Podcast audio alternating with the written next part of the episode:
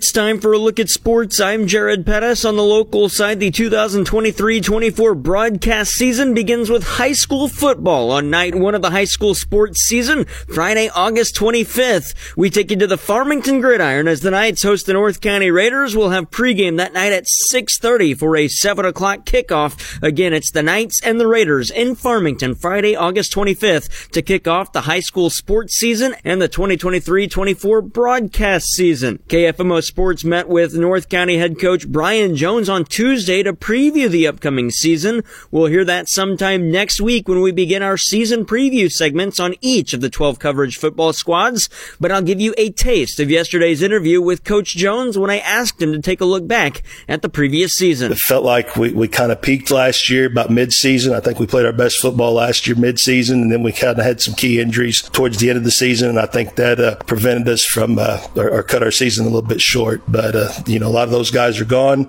You know, we're going to be a lot of new faces this year uh, with the 23 squad, and uh, you know, it's going to be exciting to to see these guys that, that we have now um, grow and develop. The season preview segments will begin Monday of next week, and they'll include a story to go alongside each on our website kfmosports.com. We'll have one each day, with the exception of two days. We haven't picked out which. That will include two, as we'll use two weeks to preview each team's upcoming season. The full KFMO Sports Sports high school football broadcast season will be released in our first check of sports Thursday morning on AM 1240 KFMO and on our website as well.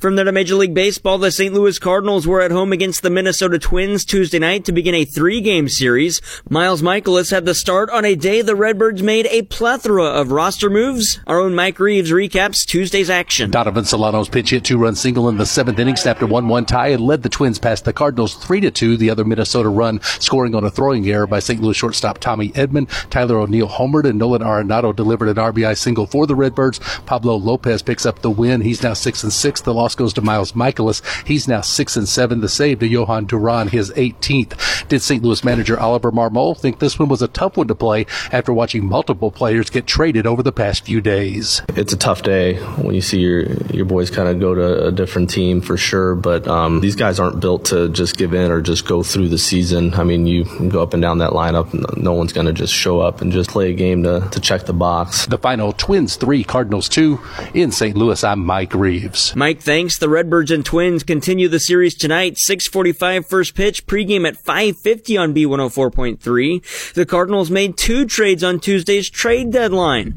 The first sent Paul DeJong to the Toronto Blue Jays in return for a Class A ball pitcher, Matt Svanson. The second trade came about 15 minutes before the 5 p.m. deadline between the Cardinals and Baltimore Orioles. Right-handed pitcher Jack Flaherty was dealt to the O's for infield prospect Cesar Prieto and two pitching prospects, lefty Drew Rom and righty Zach Showalter. After the two trades were announced, players met with the media post-game to discuss losing key roster players. Here's Cardinals left fielder Tyler O'Neill after losing DeJong and Flaherty. They've been a core piece of this organization for a long time. Um, so, you know, it's, it's, there's bittersweetness to it, of course. Um, you know, it's good to see them go to a team with, um, you know, contending aspirations. Um, and hopefully they go deep in the playoffs. We'll see how it goes. Um, but you know, I got some new faces in here, so just trying to welcome those guys best we can. Um, you know, see what the new regimen looks like. Starter Miles Mikolas, does this feel like a lost season? It's foolish to call it a, lost season because there's still a lot to learn, and there's still a, a, lot of games out there to to win. You know, whether we're the guys that are playing spoiler uh, down the road because teams know that we can be dangerous, or you know, we get lucky and and make a run at it. Cardinals president of baseball operations John Mozeliak summarizes the roster moves made and the days and hours leading up to the trade deadline. We acquired 10 players, seven of which are pitchers, um, five starters, two relievers, one at the major league level, three will be assigned to AAA, one at AA, and one at, at um, low A, and then one will be rehabbing. Uh, three position players, one going to AAA, one to AA, and one to our complex league. So pretty diverse group. In total, the Cardinals have traded Jordan Hicks, Jordan Montgomery, Chris Stratton, Paul DeJong, and Jack Flaherty in three days' time as the trade deadline has officially passed. Other notable trades around the Bigs on Tuesday, Justin Verlander returns to Houston after being traded to the Astros by the New York Mets, and Josh Bell was traded to the Miami Marlins from Cleveland for two players. Also Tuesday night, Framber Valdez of the Houston Astros hurled the third no-hitter of the MLB season. Here the final call courtesy of the Astros radio Radio Network, and Robert Ford with the call. Here's the 0 2 to Gallagher. Broken bat, soft liner. Pena catches it, and a no hitter. Framber Valdez. First one to greet him is Maldonado, and the rest of his teammates pile on.